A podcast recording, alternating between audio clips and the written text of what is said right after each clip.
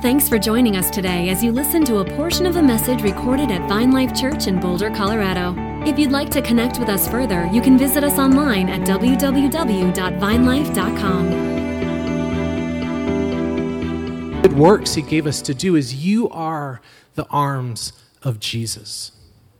You're the hands and feet of Jesus. You're the mouth of Jesus to bring His love and His truth.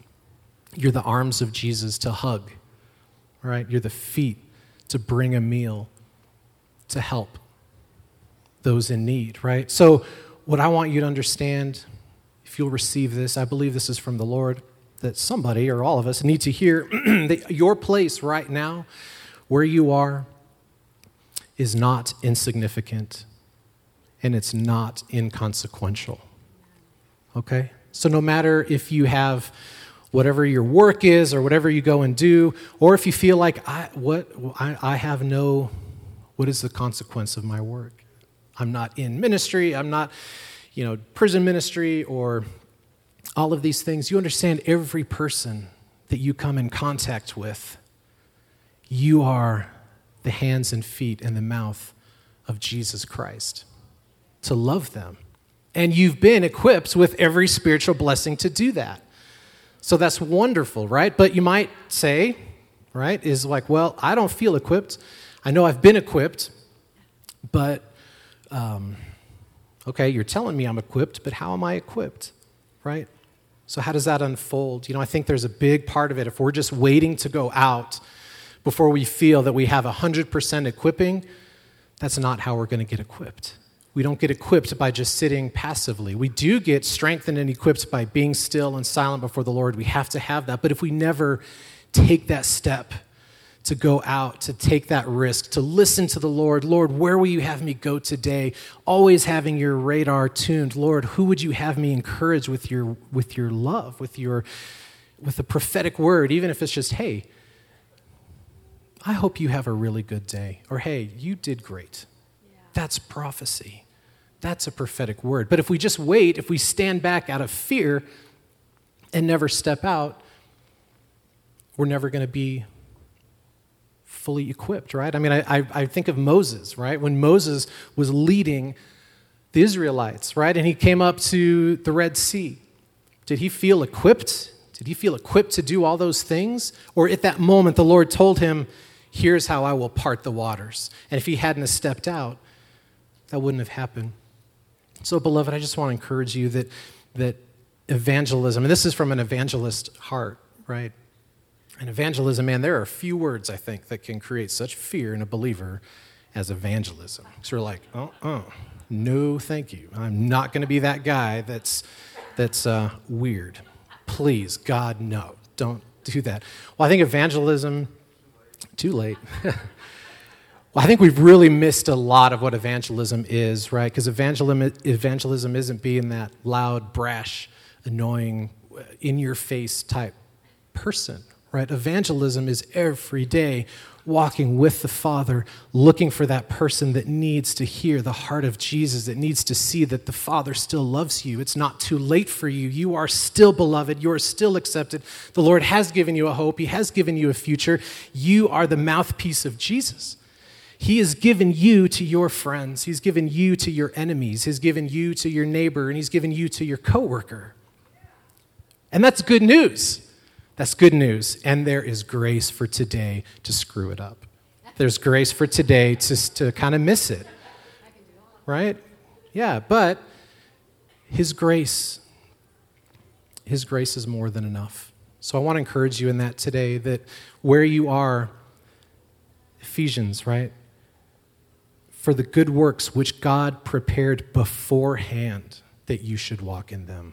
Where you are today, the Lord has prepared before your feet ever touched this planet.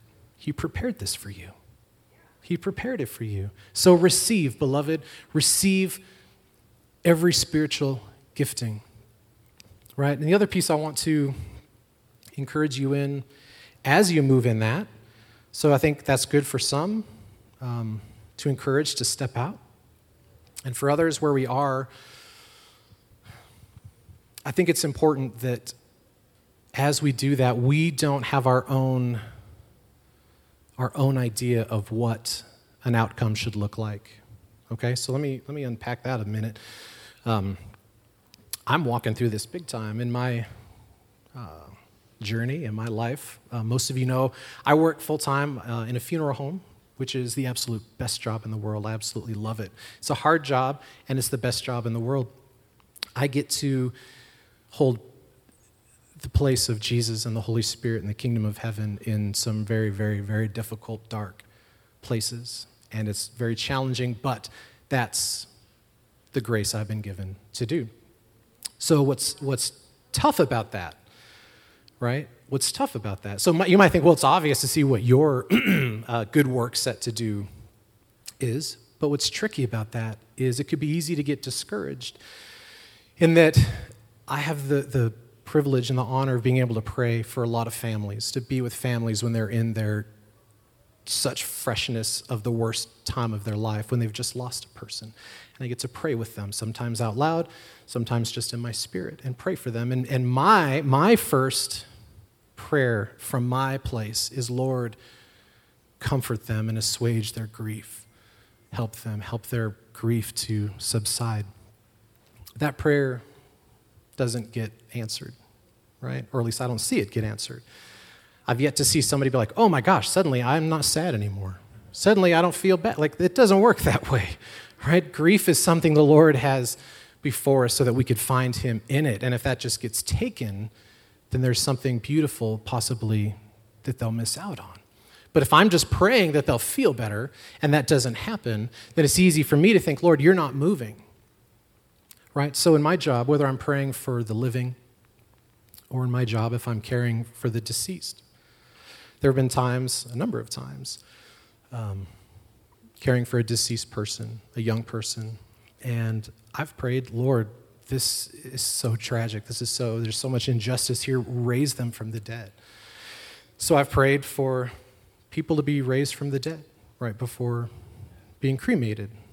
Right? Hasn't happened yet. Believe me, when it does, you will know about it.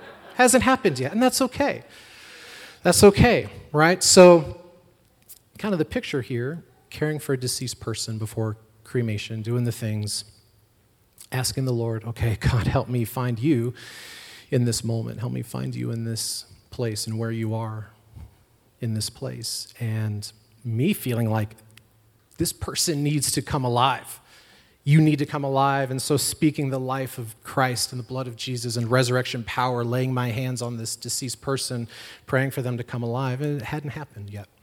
That's okay. That's all right. Okay, so it's like, Lord, all right, that's what I want, but what do you want? Where are you moving here? Okay, help me to not have my own thoughts being in the way because your thoughts are higher and your ways are higher right? So, what that typically turns into is as putting the person in the crematory, is I get to bless them. I get to bless their spirit. I get to bless their spirit that they find perfect love, that they find the light of Christ, and bless them on their journey into eternity, and that they would find peace and comfort. And I don't understand all the theology around that, but I know there's probably nothing wrong with blessing another spirit to find Jesus Christ as they enter into eternity. So I get to do that, right? The challenge is having not seen somebody's grief assuaged or the dead risen yet, it's easy to think, God, you're not, you're not moving. You're not moving anywhere. I, I don't see this happening. And the thing that the Lord this week kind of, what's been, um, I've been walking in. And the nugget that the Lord wanted, I think, to articulate is that it's important that we don't have our expected outcome be the standard we use to determine if the Lord is moving or not. All right? Let me say that again. It's important that we don't have our own expected outcome be the standard that we use to determine if the Lord is moving or not because I promise you he's moving. He's moving. He's always moving. He's always bringing his kingdom. He's always revealing his son. He's always establishing his heart here in this place. But if we're looking for it over here, but he's doing it over here, we'll miss it. So the prayer is God, show me where you're moving, right? And then to be encouraged in this, right? I remember, do you guys remember when Chad Dedmon was here? Do you remember that? Like a couple years ago or something? And he's was when he was a youth pastor. Man, one thing I remember he said that was like, ah, that was so good. And it was from the Lord, so duh, of course it's good. When he was moving into evangelism, because he has an evangelist heart also, and he was evangelizing and praying and not seeing a lot happen. And the Lord told him, Son, I want you to look, I want you to look at how the Jews farm. It's like, say what? Study how the Jews farm. Do you guys remember this? Was anybody here for that? Do you remember this? It was so good.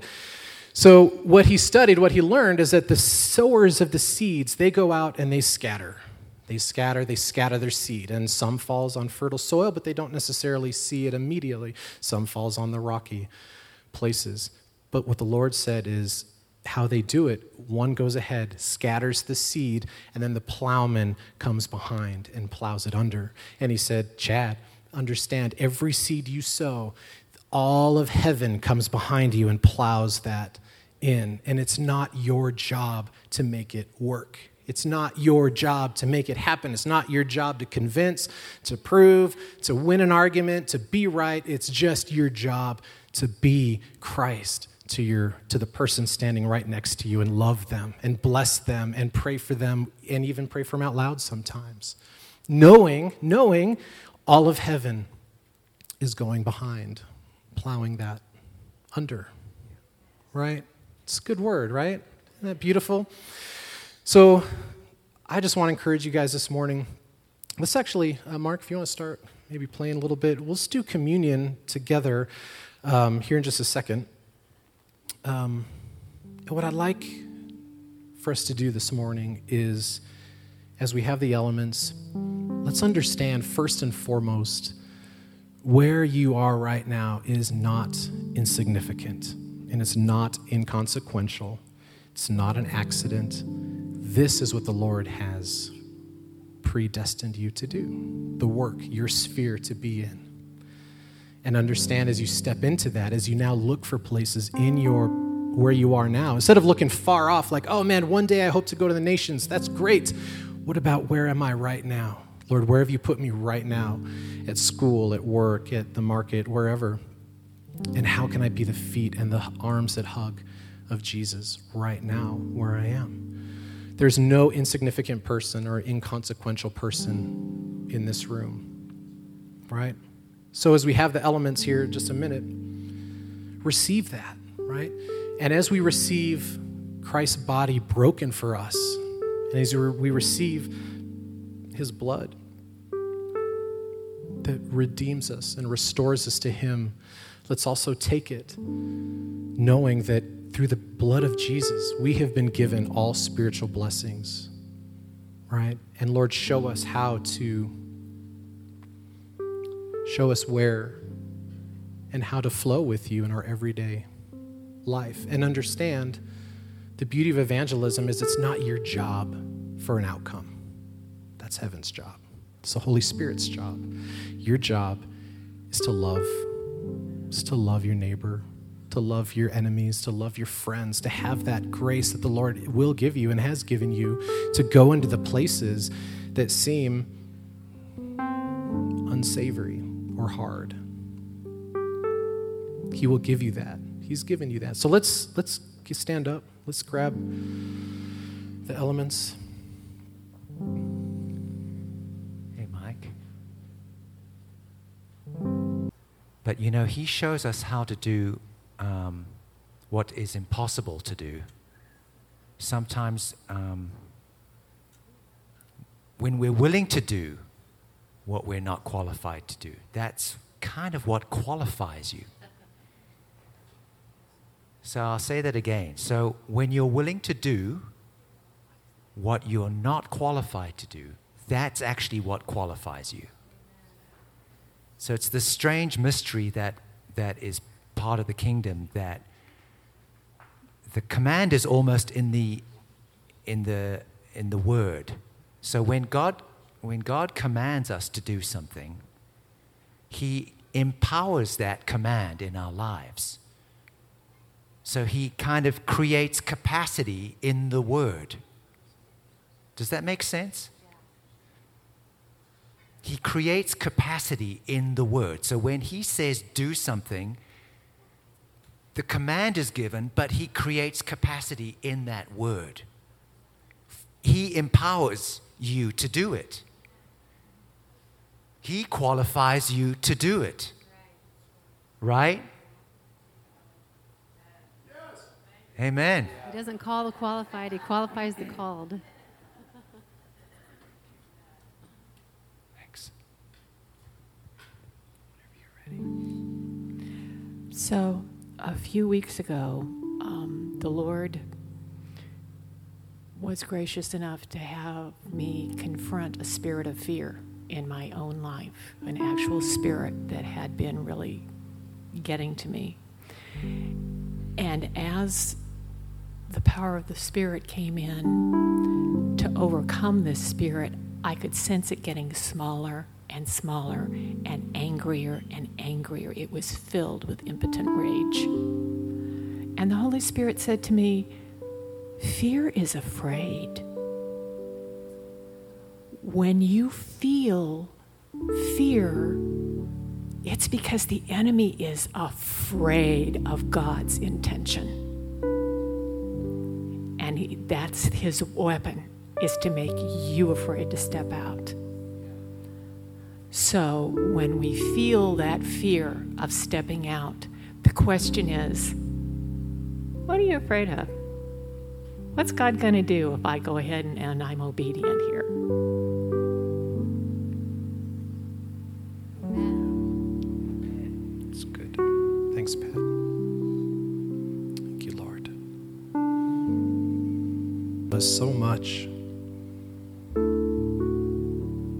See just a sliver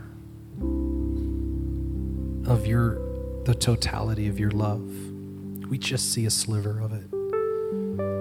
God, we don't see all of your love. And you fill us with just a drop of, of which is a magnitude for us. but you give us all things. It's a mystery.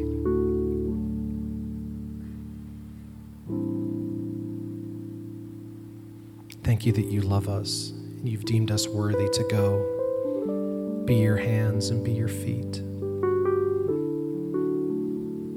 to be your arms to hug and your mouth to bless. So, Lord, as we spend time with you in this moment, Lord, help us to see that you've equipped us with every spiritual blessing in the heavenly places. And help us to see the work that you've predestined us to do, that we get to do with you. It's not like you're sending us out on some solo mission to, well, hope you don't screw up, see you later. But you're with us every step of the way. All of heaven is with us, and we're with each other, and we're with you, and you've already won. So we just get to love people and love you. You've done all the hard work, Lord. So, Lord, in, in each person's time when they take the body and the blood, Lord, Lord, it's an outward symbol of remembering your crucifixion, your death. Acknowledge you are the risen King. You've given us all things. And make it personal this morning, God.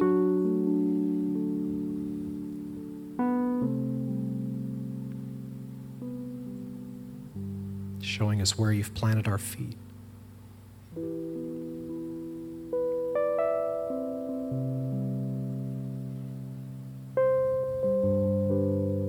And that it's your pleasure to partner, to work together, that we don't frustrate you.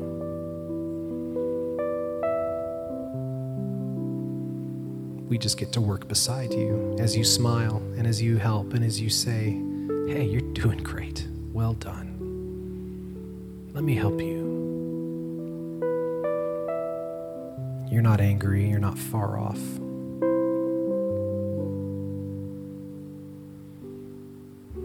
but you're near and you're warm and you're kind. Hold it all.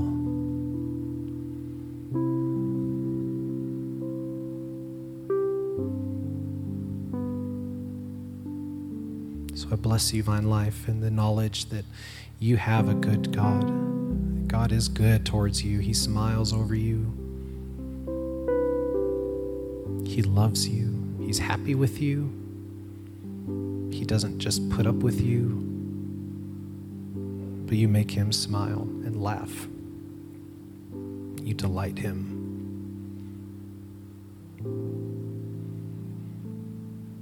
So we receive your spirit this morning again. Bless your name.